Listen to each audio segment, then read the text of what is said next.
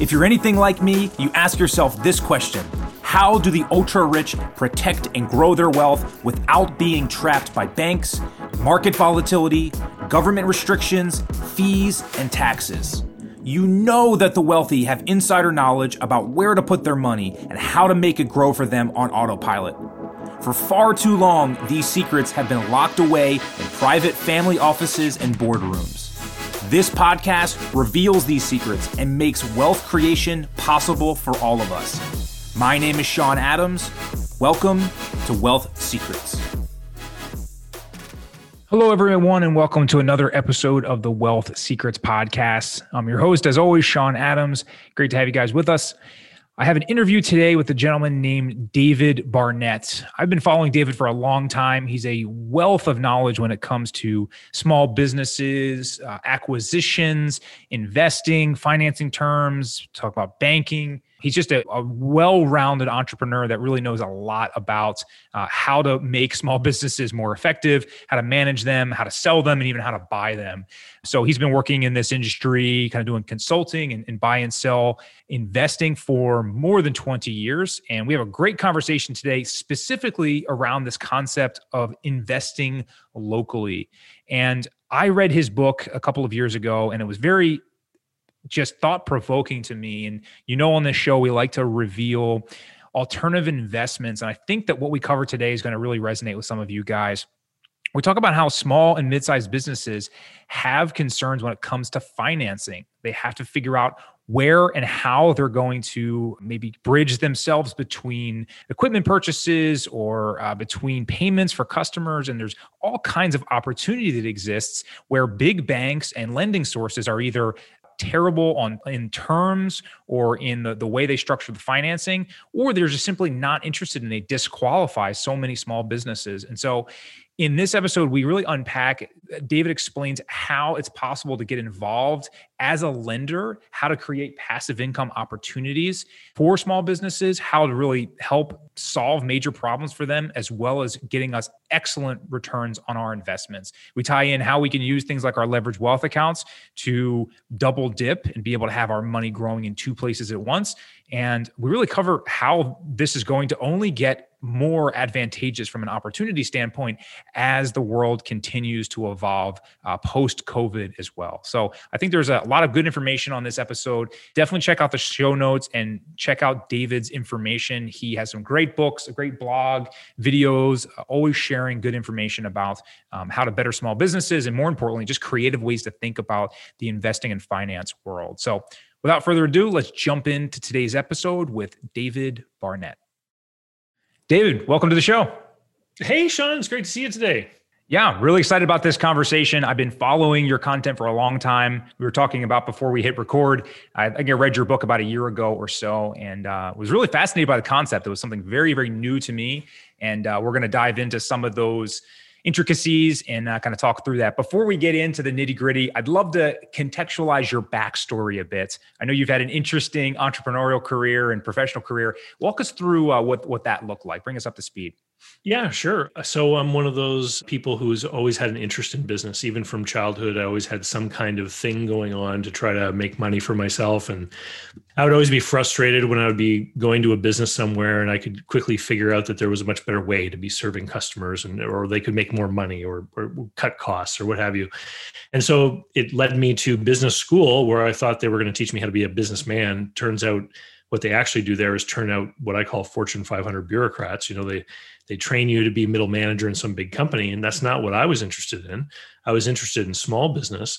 And when I got out of out of business school, I went and got a job with the Yellow Pages, which which was really a formative experience for me. We're talking about the 1990s, so back then if you typed plumber into google you'd get a plumber in california they they hadn't figured out how to localize the results out of google and so if you were a small or medium sized business in a city anywhere and you were trying to get customers in your town, the yellow pages was really important. So for about seven years, I worked doing that and I would visit the owners and managers of small, medium sized businesses, get an idea of what they did and how they made money. And eventually it led me, I mean, I could see what was happening with the internet.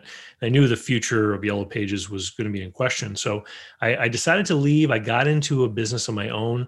I sold that business and then got into financing. And so I started up a commercial debt brokerage where I would help small and medium sized business owners get into yeah, lines of credit, mortgages, equipment leases, things called factoring facilities where you sell accounts receivable, and just helping people get their hands on cash. And the bankers actually were good friends of mine because if a business owner went to a, regular bank and the banker wasn't able to help them, the, those guys would refer the clients over to me because they knew I had a, a larger suite of sort of alternative financing opportunities. And as I started to do these deals, I started to realize just you know how they're done what the paperwork looks like and and how the leasing companies and the banks themselves don't really expose themselves to a lot of risk. They they do a lot of things to make sure that they don't end up you know losing in a lot of these different propositions. And i was struck by the idea that this might be something that i could do. I went looking for a book kind of like the one i ended up writing. Uh, i was never able to really find anything outside of sort of real estate investment hard money lending type books. The problem with real estate, though, is if you want to start doing loans to people who want to flip houses and stuff, you really need to be probably in the you know six figures of of wealth liquid that you're willing to put into a single deal. That wasn't my scenario at the time, and I was looking at you know what could I do to earn a good rate of return on my money without exposing myself to risk and while being able to afford to diversify myself, meaning the sticker price on the deals had to be substantially lower than what people were doing with hard money lending in real estate. Yeah, it's funny hearing your backstory. I'm picking up on, you know, I follow your podcast and read a couple of your publications, your blogs and things. I'm, I'm picking up on the uh, the experience and where that led into some of the insights. You know, you take a lot of questions from your audience and walk them through these very practical situations, and and that's what I think res- is going to resonate well with our audiences. That you are going to share not just this hypothetical big, mm. you know, seminar. I'm going to sell you on this, that, and the other thing. It's it's very practical. It's rooted in small business scenarios, and I think think that that practicality is missing from a lot of content. So I, applaud your effort there. And, and that's kind of what I want to unpack to start. The small business side, I mean, a lot of our, our audience has their own business or is aspiring to do so. Why is the financing bridge lending why is that such a challenge for small businesses like let's kind of start start there yeah well uh, there's a, there's a lot of unique scenarios when it comes to these small businesses. So first of all, the the risk profile of small businesses is much different than it is for you know the Coca-Colas of the world, for example. A lot of it has to do with the individuals who are participating. So for most small businesses, they are owner dependent that person is making all the decisions day to day. And if something happened to that person, if they should suddenly pass away, for example, in an accident, it's going to be very difficult for anyone else to be able to step in and take over or keep that business running. Varies greatly depending on the type of business and the size of business, of course. But even with, as you can imagine, a lot of businesses, they they, they don't necessarily have a whole lot of runway. You know, if there's some kind of hiccup, look at all the businesses that you know have unfortunately ended up closing because of what happened with covid there's not a lot of wiggle room. And so even if someone else can step in if there's some sort of interruption it can lead to an instability which could ultimately cause that business to close. And so lenders in this space understand that there's greater risks and so they go looking for a higher rate of return. The business owners sometimes try to avoid that by letting personal credit stand in as a proxy for business credit. So I'll see that a lot when I'm looking at the financial statements of a small business.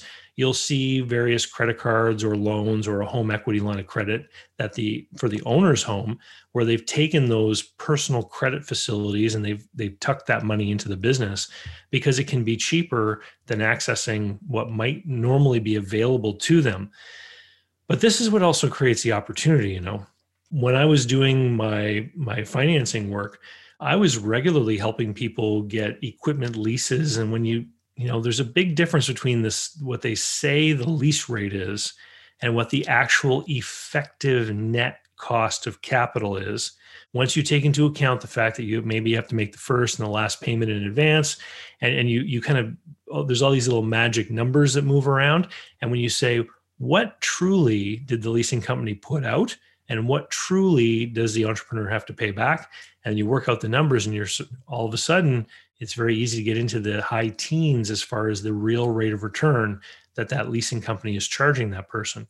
And so if i want to do one of those deals and get access to that kind of rate of return, then, you know, why wouldn't I want to do that? Especially if I don't have to invest a whole lot of money in order to be able to set it up for myself.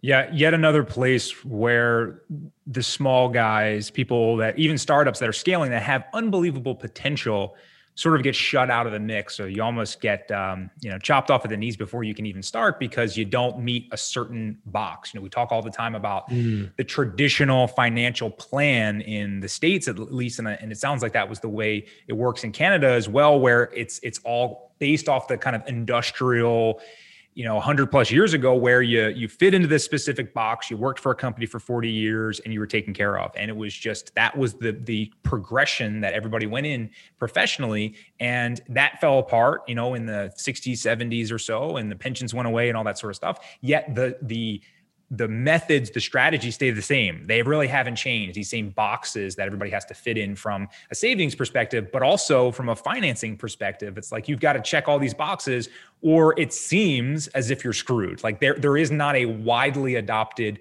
uh, amount of options for the, the average small business owner. Well, you're you're absolutely correct. And you know, when banks are willing to extend credit to a business in a business loan, so now we're not talking about the owner's personal credit in a business loan, it's usually something that has to either be backed by collateral, so inventory, receivables, or equipment, machinery, vehicles, that kind of thing, or the taxpayer has to help. You know, now you have, for example, like small business administration type of loans where yeah, the bank's making a business loan. It's a real business loan, but the only reason they're making it is because the taxpayer taxpayers promised to backstop that loan in case anything goes wrong.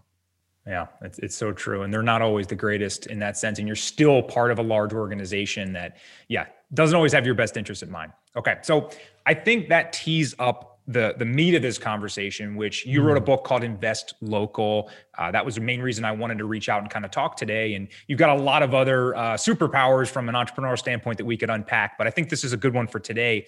So you mentioned that there's obviously this opportunity. There are small and mid-sized businesses out there that have um, crunches in terms of where they can find financing and how they can move things forward.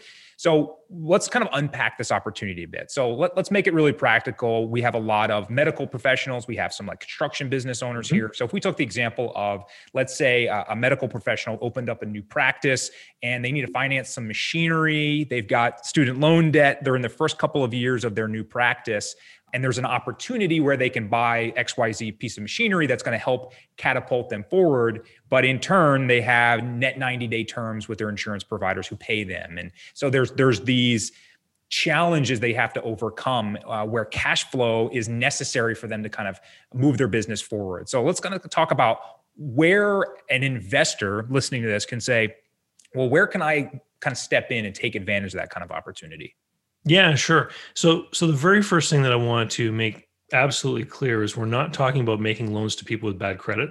We're not talking about uh, exposing ourselves to any degree of risk over and above what you might normally want to expose yourself to. In fact, what I'm talking about is cherry picking opportunities that might end up at a bank anyway. So, you know, given that medical professional, for example, let's say they wanted to buy some kind of diagnostic equipment, an ultrasound machine or something like that, and you know where are they going to be able to get the money for that? As you said they probably have a lot of student debt. They need some kind of financing. If they can pay for that machine over the course of a couple of years the machine is going to help them generate the revenue required to make the payments okay? So there's going to be a positive roi for that doctor to finance that ultrasound machine. So then the question is what is the cost of capital going to be? Um, you know they're a doctor and doctors earn a lot of money there's a good reputation in that profession. And so maybe a you know some lender is willing to lend the money at i don't know 7 or 8% interest. So so not an unreasonably high rate of interest. But let me ask your investors a question. If you had the money to to buy that ultrasound machine and you were to put that money on deposit at the bank what would the bank give you for your deposit? Like would they even give you 1% right? So so here's the opportunity is as long as you can get access to deals like that with that with that young doctor for example you could go and make an arrangement where you finance that piece of medical equipment instead of the doctor paying some bank 7 or 8% maybe they pay you 6 and so now you are earning over 6 times the rate of return that you would if you put the money on deposit at the bank and the, the doctor is actually saving money so they're in a better position. One of the things I, I say in my book is that any loan you make should be putting the borrower in a better financial position. Because if you are helping that business owner be more profitable and have greater cash flow that just enhances your security. The last thing we want to do is ever have to realize the security go and get that thing that uh, that we've made a loan on. But let's say the investor is a doctor, okay? And so a more established doctor that's got money in the bank, they go and they do this deal for the younger doctor. What happens if that younger doctor were ever to fail? Well, you're a doctor. You collect on that collateral, you end up with that piece of machinery. You then are able to use your connections and networks to find a new home for that piece of gear. And so I've been doing these deals for a long time. What it's 2021 now. I've been doing these deals for about 13 years. I have yet to repossess a piece of equipment, a piece of collateral. I've yet to do it. But if I did have to do it, all I would do is I would take I would get that thing back and I would find someone else that needed to have that piece of equipment and I'm pretty confident I would be able to to get it out there and just get the loan performing again. Find somebody else who is ready to pick up those payments and then start collecting the monthly check again. So what you said at the very beginning of that comment, you're buying into the right types of deals. And by yes. doing that, you've done a vetting process where you're investing in some sort of asset. Even if you took the individual out of the situation, the piece of equipment you finance, the business, the piece of real estate, whatever it is has some sort of cash flow or some sort of you know positive return that it, it, has in itself this isn't we're not talking about just giving your friend who has an idea you know while he's had a six pack mm-hmm. that night and just investing throwing him some money we're talking about a real business transaction and by that vetting process you know you're investing in the the concept that that is going to be viable as an investment and the, your relationship with that person can help catapult that forward but it's not necessarily the only piece of that puzzle. So well, well, let me let me tell you the story of when this the seed was first planted, where I thought, hey, I could probably pull this off myself. I had arranged; it was a small junk removal business that was being sold, and there was a used truck with you know a hoist that would let it dump off things at the landfill, and it was a used truck. and And the buyer came to me and said, "Can you help me get financing for this?" And I found a leasing company that was willing to do the deal. Now, a used vehicle is depreciated in value and the fact that it's a used truck and it's being used every day means it's going to depreciate rather quickly so the leasing company was able was willing to do the deal but it was a very short deal 24 months the interest rate was quite high but the payment still made sense for the for the buyer they were going to be able to make money with this truck and so this leasing company which is a multi-billion dollar operation up in toronto they sent me by email a power of attorney to act on their behalf to go down to the local DMV office and change the title of this truck into their name with the buyer's name listed as the operator. Mm-hmm. And I was standing in line at DMV looking at this piece of paper saying, you know, I've just been given authority in a very limited way to act on behalf of this giant financial entity. And it really just comes down to this is they're going to have their name now on the registration of this vehicle. And now that buyer can't sell the truck.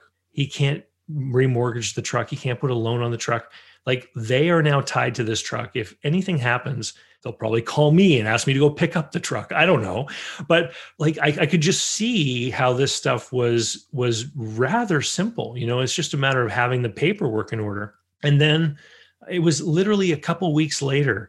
I had a woman approach me. She had this very small little diner kind of place, and a lot of her business was being done in cash so she didn't have, you know, proper financial statements. A lot of small business owners are going to relate to this. Where so she wasn't showing profitability because she was playing games with the tax man, but she needed to replace a piece of kitchen equipment. And you know, it was only an $1800 thing, but she didn't want to tie up her cash. And I thought to myself, here's my chance. It's only $1,800. And I went and I looked through the different paperwork that I had handled for other people brokering these deals. And I kind of wrote up my own agreement and using, you know, just paraphrasing and copying uh, language from these other contracts. And I made the agreement and it was a, I think it was a 24 month deal I made with her.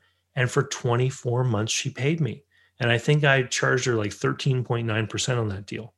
And so it was a very small deal for a very high rate of return. And, and that's when I started to realize all the potential opportunities of doing this kind of deal. And, um, you know, in the book, I talk about how you want to take advantage of your knowledge.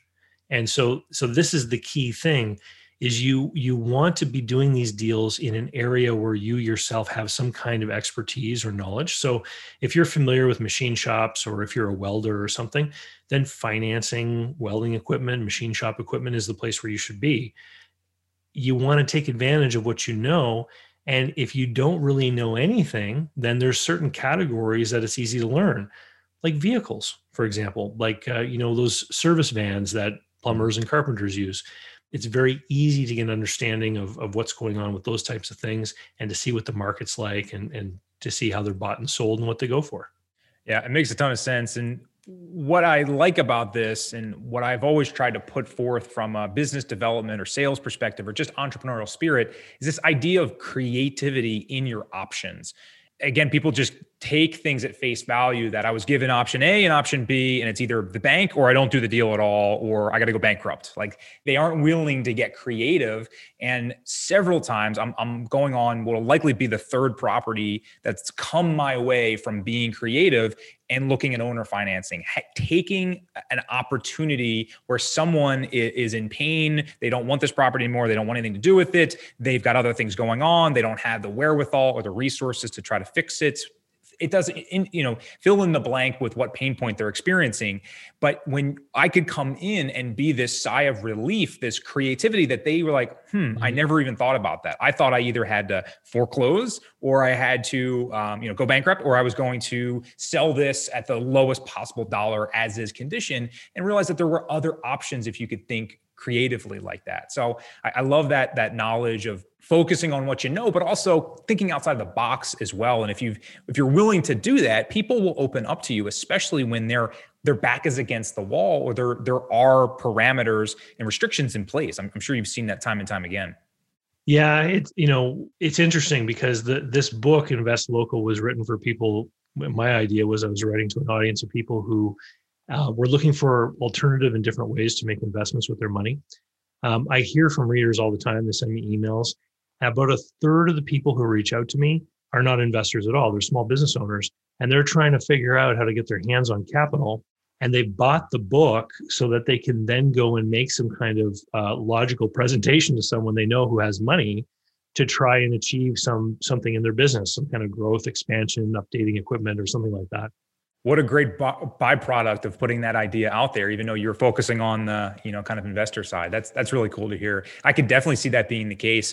I actually one of the first businesses i started was a, was a contracting firm and honestly that's how i got started at the beginning was presenting someone that i had a relationship with. They understood the space. They saw the potential and it made a ton of sense. They got their money back. I was able to jumpstart things. It's it's a it's a win-win there.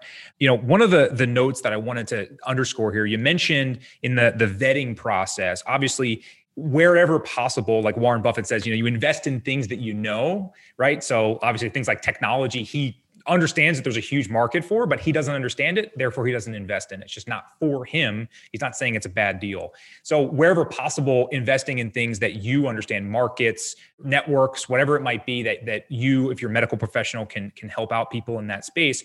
So apart from that, talk me through the, the vetting process. You have great business acumen. You've been in this space for a long time. We find a lot of people that are in the technician trap, like they talk about in the E Myth. They're excellent surgeons, they're excellent contractors, or whatever it might be, but they've never been taught the business side of how to analyze a deal, what to look for, cash flow. It's very overwhelming to think about. So, any pointers there when someone's vetting a deal, even if they have remote understanding of the space where they can kind of think clearly about what makes a good deal? Yeah, sure. So So the the very first thing that I always say to people when you're going to do your very first deal um, is to find out what the limit is on small claims in your jurisdiction. so here's the thing: is the first deal you do, if something goes wrong, you want to be able to sue someone for fifty bucks or whatever the fee is down at the courthouse, right? So that's the very first thing. Mm-hmm. Once you've done a couple and you kind of get your training wheels off, and you know, the the second thing is that you have to consider where the deal comes from. So you want to be connected in some way through a direct social network with the person who you're doing the deal with. So what that usually means is friends of friends. And you know why? Well, you know, if somebody's going to get into trouble financially in their business, it's a lot easier to default on Citibank's loan than it is to default on your buddy's friend that helped you out yeah. right? There's there's a lot more moral suasion you know involved in being connected in some way with the person that's doing the deal with you. And so the, the second thing is that one of the reasons some of the deals i do guys can go to the bank. I've got people doing deals with me that are paying me a higher rate of interest than the bank. So why are they doing that? A couple of reasons. Number one i don't report to credit bureaus. So as small businesses business owners grow and they do more and more stuff a lot of suppliers are hitting their credit report. A lot of their banks credit cards are hitting their credit report report. And so it can make sense sometimes to be doing some of these deals where you're not being affected on your credit report. And number two i ask for a different kind of guarantee from the borrowers. So instead of asking someone to personally guarantee the full amount of the loan which is what all the banks are asking them to do Mm-hmm. I ask for a personal guarantee that they're going to deliver the collateral to me in the event of default. And so, what I'm trying to do is I'm trying to create a scenario where somebody doesn't have to be embarrassed and want to run and hide if things don't work out for them. I don't I want communication. I want someone to be open with me to talk with me if there ever is a problem. I've never had to foreclose on any deals. I have had people call me up and explain they have a cash flow problem. And I've said, well, how about this? Let's do interest only payments for three months and free up a little bit of your cash. I end up earning more money. The note just gets longer and it can help them through a tight spot. But if they're going to fail, I don't want them to skip town or run away or try to sell everything just to avoid their obligations. I want them to know that if they pack up that equipment and deliver it to my house that they're they're done right? It, much in the same way the pawnbroker you know he accepts uh, something of value and if you never come back to pay the pawn loan he just keeps the thing it's no harm no foul. That's the kind of situation i want to create where i don't have to go running after people if things go wrong. So so what do we got there? I've got start off small you want to be socially connected so that there's some sort of social repercussion for for going bad on the deal. Third is you want to know something about the equipment that you're getting involved with. So you want to be able to be familiar enough to know that it really is worth what people are saying it's worth etc and and the last one is is you want to know that doing this deal is going to help that small business be in a better position. So i'll give you an example on one of the deals I did a couple years ago, I helped out some fellows who were doing epoxy garage floors. And so they were renting from a tool shop one of these grinders to smooth out concrete floors. And so every month they were spending hundreds of dollars in rental fees on this grinding machine. And sometimes other contractors would have it booked and they'd have delays in their jobs. So they wanted their own. They were starting off and it was a few thousand dollars of investment and my payment every month that they were going to give to me was about half of what they were paying the tool shop. So, so right there, me making that loan to them for that equipment was going to free up several hundred dollars a month in their cash flow. It actually made their business stronger. And ultimately, that's the best way to protect your customer's ability to pay you is to make sure they're making money. Yeah. I remember what struck me in reading the book was you weaving in this human element to financing, which is a very rigid, stiff, uncomfortable, typically boring conversation for most people. But you brought it in as if, like you said, friends of friends, or if I was sitting down at somebody at, at a local establishment and just kind of talking about what's going on, you know, it's much easier to disclose what problems I'm having and again get creative with solutions, interest only payments, give you a break here. And it's not about you know being too lenient but actually understanding that I, i'll still be in the exact same position and the fact that you shifted the focus and this is like customer service 101 right you're thinking about the being empathetic to their situation if shit hits the fan and it's going to be ugly I want that person, one, I want my best interest to be covered, but I want them to feel like, you know, th- this mm business world is very risky. It's, it's challenging. It's overwhelming. I want them to feel like if they had kind of an easy way to mitigate their downside and walk away without that ego, the emotional component, like that's so, so powerful to, to be able to kind of take that out of the equation. I, I think that's, yeah, that's huge. Well, you know, ultimately, Sean, business is done between people, right?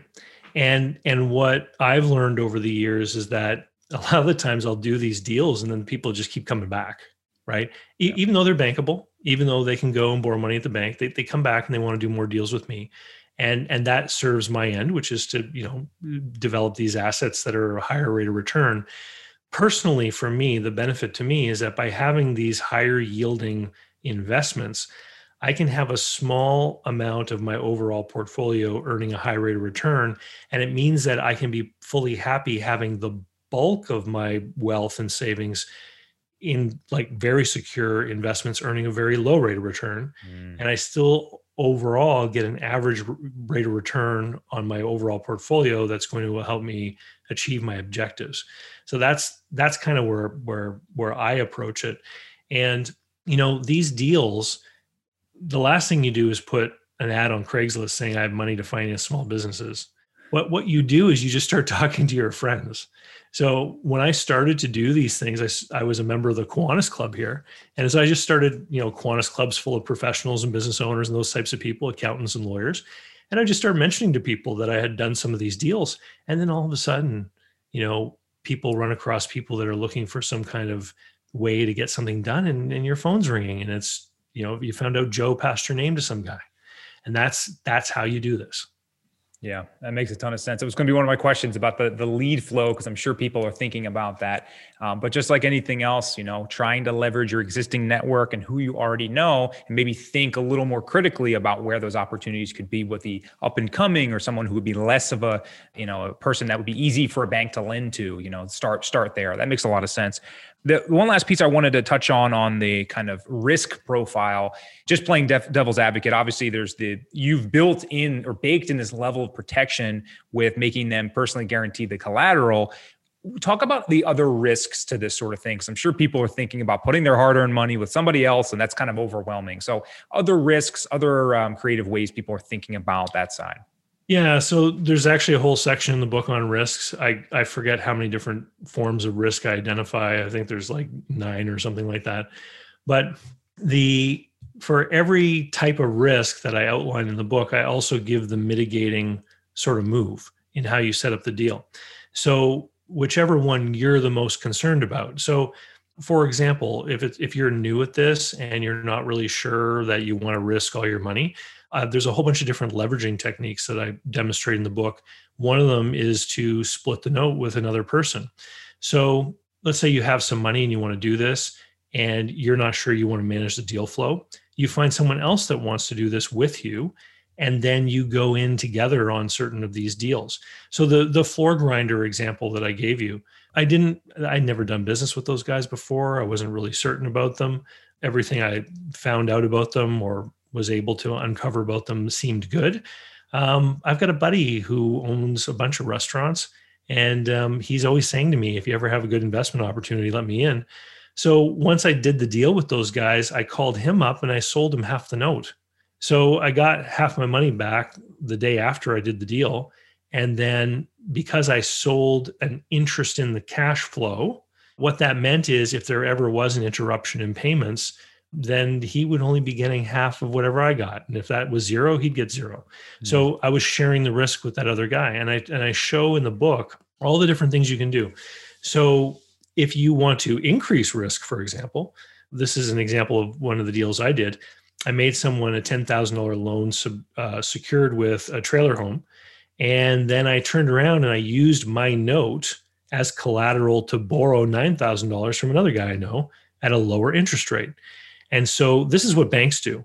when they give you 1% on your deposits and then they go and lend uh, you know on a car loan at 9% they make the spread. And that's what i was doing. So by the time i had lent out 10000 then borrowed 9 at a lower interest rate i only had $1000 of my own money tied up. But i think my share of the cash flow was about 130 bucks a month. And so it was like 150% rate of return. I detail it in the book but it was because i leveraged you know the asset i had created the note against the trailer home and I used that to borrow money at a lower rate. Now, what would happen if that lady had not paid me? Well, you know, the same thing that happens if you don't pay the bank. I would have foreclosed on that home and then I would have probably sold the home and I certainly would have been able to get enough money to pay off my investor. But in the period of time when I was managing all of that foreclosure hassle, I'd be in my own pocket paying him. And so I was willing to live with that because I knew that at the end it would be able to sort itself out and I was happy with that level of risk. But that's the kind of stuff that I go through in the book as I talk about all of these different techniques where you know, yeah, you can find someone who's willing to borrow from you for 12.9 or 15% interest or something like that. But then using a leverage strategy, you can still end up making yourself over 100% rate of return just by learning how to access other people's money and you know, you mentioned you know people in your audience maybe who have money who've never done a deal. To begin with, finding someone to do them with can certainly create opportunities for you. And if you really don't want to have risk, then you could be the guy like my my buddy was, the investor. And so not only did he have security in that he had a, a security interest in the note I had created, he knew ultimately his loan was to me. And so he knew that I was good for the payment, which was a couple hundred dollars a month. Yeah, I love that. I'm smiling because you used our our secret magic word leverage on the podcast. my my company's leverage life management, and that's for a reason, right? We talk about the leverage wealth accounts and and that side of things. So I think that's a great place to transition. And you know, most people are going to recognize kind of wh- why we're bringing up this sort of thing. You know, obviously we help people get the safety and the guarantees, and uh, we call it building the warehouse of wealth. Where is your cash actually sitting? Okay so we get that portion accomplished. Most of our audience is moving that direction or realizing they need to have that safety net that that place to lock away their cash and get a guarantee even if it is a lower rate something 4 to 6% but now it's like okay well what's next? And I, this is why this show this was the catalyst for creating this show. Okay sean i followed the plan. I got things in this account now what? Now i want to i want to use this money. This this money needs a job. It has a job now gaining guaranteed interest but it can work harder somewhere else. It can be mm. moved elsewhere. It can be leveraged out. So i'm sure you guys can start to connect the dots here. And this is the, the power that i'm, I'm going to be implementing here shortly is to be able to leverage that account out and go invest in a small business go help them with some sort of loan structure. And now it's like i'm getting 8% over here. I'm getting 6% guaranteed. There's fees and, and interest you're paying but still you're way above board with each of the investments. And I love your strategy because everything you do, you have a baked in mitigation strategy, which I think mm-hmm. is is just so so powerful. Yeah, to be able to do. So, have you seen? I know you're involved with the your own kind of version of a, a, life insurance policy and be able to do that as an asset. Have you seen some people get creative with that side, being able to leverage a, a safe asset? Well, uh, I think people refer to it as a barbell strategy, right? Where you have some money earning a really low rate of return and other money earning a really high rate of return. Mm-hmm. And so the kind of deals that I do play well into that sort of overall strategy. As you grow your portfolio of these small, little small business notes, certainly you could take advantage of things like policy loans to help finance some of those deals um, if the opportunities came along. At the end of the day, you know, it's not that I'm trying to build a bank for myself I'm not I'm not trying to have like a hundred of these deals on the go. It's just taking advantage of these sort of low hanging fruit, right? I mean, like I said, half the deals I do, people would qualify for bank loans anyway. And I'm able to get the deal for myself because I'm offering them a better deal. But it's giving me so much more than I would ever be able to get, you know, if I was just leaving that those funds on deposit. It's just something else to have in your tool belt as far as, you know, managing your finances and, and growing your wealth. But yeah. but let me let me let me let me give you this other example too. I had a very interesting conversation with a guy. Uh, he was in Pennsylvania and he had read the book a few years ago, and he was a pizzeria owner, and his business had been very successful. He had paid down his debts and he was operating very well. but he really knew that in order for his business to fire on all cylinders, he had to be there, you know, Friday and Saturday night. Like he needed to be in the mix. But he wanted to grow. And usually when pizzeria owners get to that point, the the the thing that's often presented to them as the next logical move is to open another location, which obviously entails all of the risks of opening up a second location and a new business. And of course, you can't be guaranteed well you can't be in two places at once so uh, so what's going to happen which one's going to suffer from you not being able to be there well what this guy did is he decided instead of opening a second location he started to take some of the profits from his business. He started to finance equipment in the pizza business. And so he basically drew a, circle on the map about an hour and a half drive from where he was located. And he said i will look at deals in this area. He knew the pizza business. He could go in and he could talk to someone he could understand from their volume what their numbers should look like, if they should be making money or not, and if it made sense for him to make an investment in their restaurant. And that's the way he decided to grow beyond having just one location. So operationally, he remained focused on the one business he knew he could manage and control himself. And then he grew his wealth by getting involved again in a business he understood. But these other businesses had dedicated operators who were going to be there Friday and Saturday night making sure they were doing what they had to do to be able to make the payment to him. What a great creative way to come up with a solution there, diversifying and also, you know, in the investing world, it's always talked about competition. They usually put into the the frame of reference for real estate. There's no good deals out there. The interest rates are too low. Uh, investors are willing to pay too much. I can't make the spread that I want to, right? And so, the reason we bring on guests like David are to talk through opportunities out there that you never thought about because how easily could he have gotten as you said in your example just bogged down and kind of ruined two enterprises by making the wrong move instead of saying mm-hmm. what's the what elements do i want to cherry pick out of what's good here and what can i leverage personally in my my realm of expertise uh, to move forward into something else, get a rate of return. And now he's actually bringing on passive income for that, right? So it's that idea of leveraging your know how and also bringing it back with some passive friends along the way, which is really, really powerful. Well, and, and what that gentleman's doing in his example is at some point in the future, if he wants to retire from the daily day operations, he's building this portfolio of, of passive notes. He can then sell his pizzeria one day but then carry on with the financing activity. He's still going to be an industry expert. He's still going to know everything that you need to know about running these businesses, and he'll be able to make you know wiser choices about where he invests. And maybe he'll start to diversify, you know, into some uh, Florida pizza businesses that need some money, right?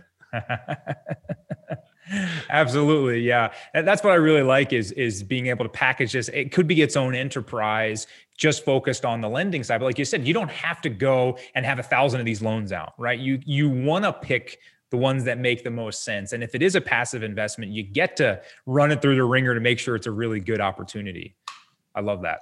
So the the last piece I wanted to touch on is is really you know we're recording this the beginning of of 2021. The world is in a very strange place interest rates are very low. The real estate market in the united states is all over the place. Homeowners are purchasing properties with you know 30 40% over asking price. There's all kinds of weird crazy things happening right? That's clearly not sustainable.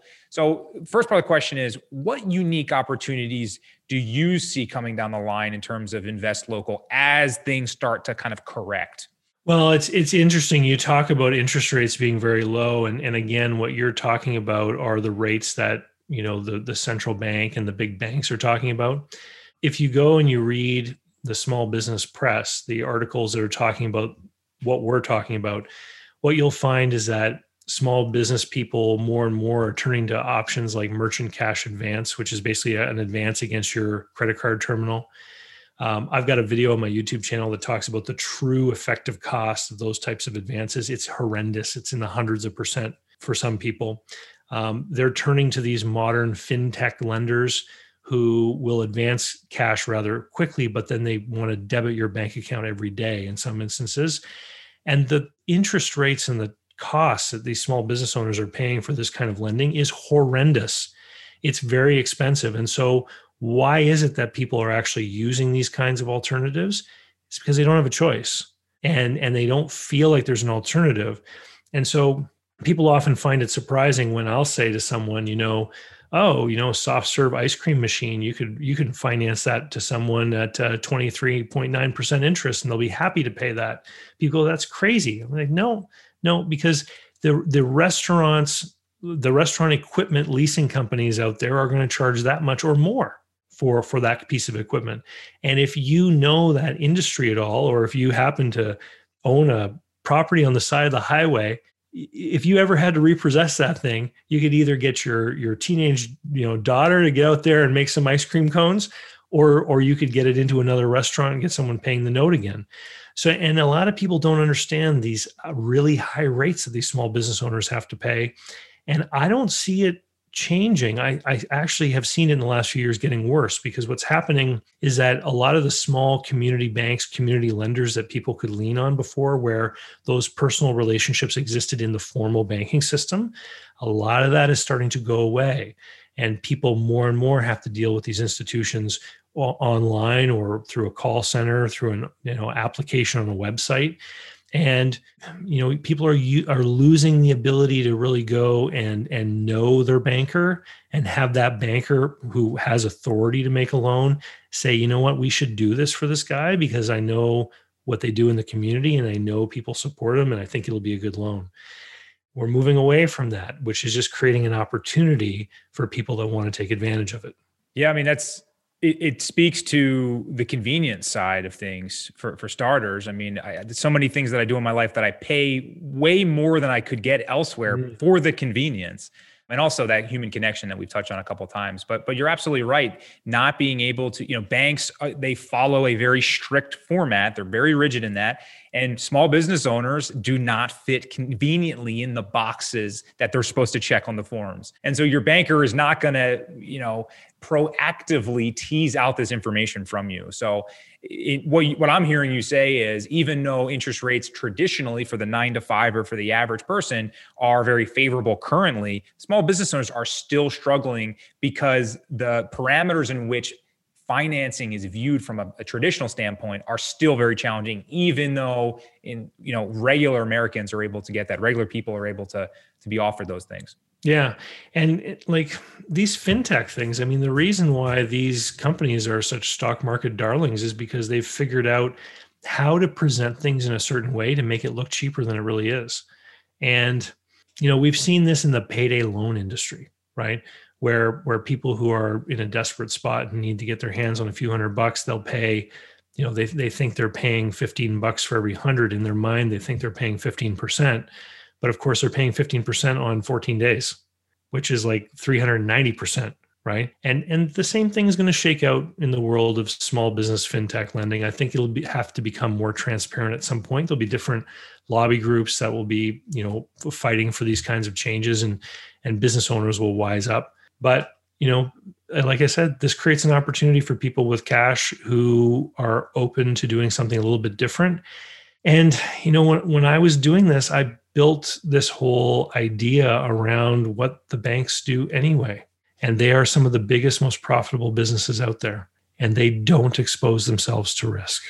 Yeah. As many problems and issues that I have with how banks are structured, they do it right in a lot of ways, right? They are very good at making money and mitigating that downside. We talk about that in our publications all the time about how it's the craziest business model that was ever created. Their raw materials come to them for free. They get to make money on them for next to nothing. And what they're obligated to pay back to their customers in terms of service is, I mean, it's, you know, negligible to say the least. So it, it is crazy, but it's a good frame of reference to start thinking of when you talk about terms like self-banking, privatized banking, what ultra wealthy people do, what big corporations do, the way that they diversify. They need that safety net so that they can make calculated risks elsewhere, knowing that they've got the stability mm. at their mm-hmm. home base in their warehouse.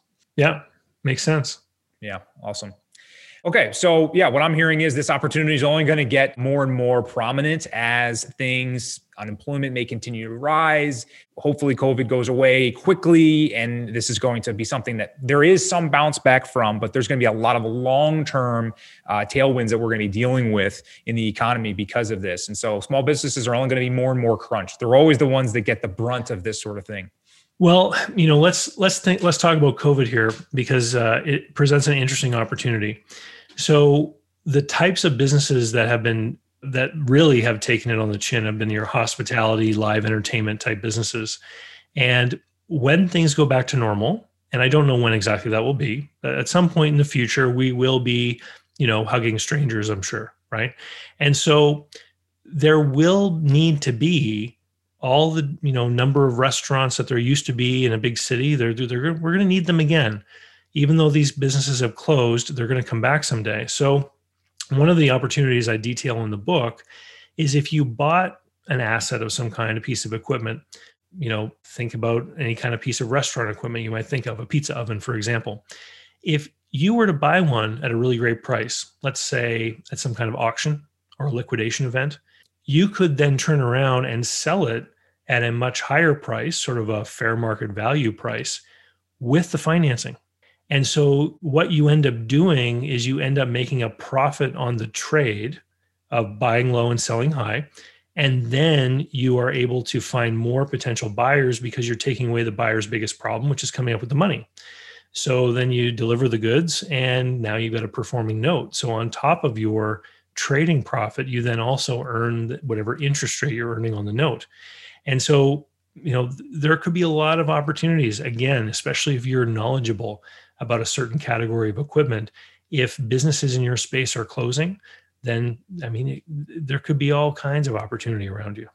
Oh man, you're getting my you're getting my juices flowing here. I'm starting to think of those those opportunities yeah, that that reminds me almost of like land, raw land investing, you know, being able to buy something for pennies on the dollar relative to the acreage. And then the neighbor next door, the builder, whoever wants to purchase it, you then really are are in the note business. You're you're then financing it back to that person. So you've bought something with cash, but then created a passive income stream.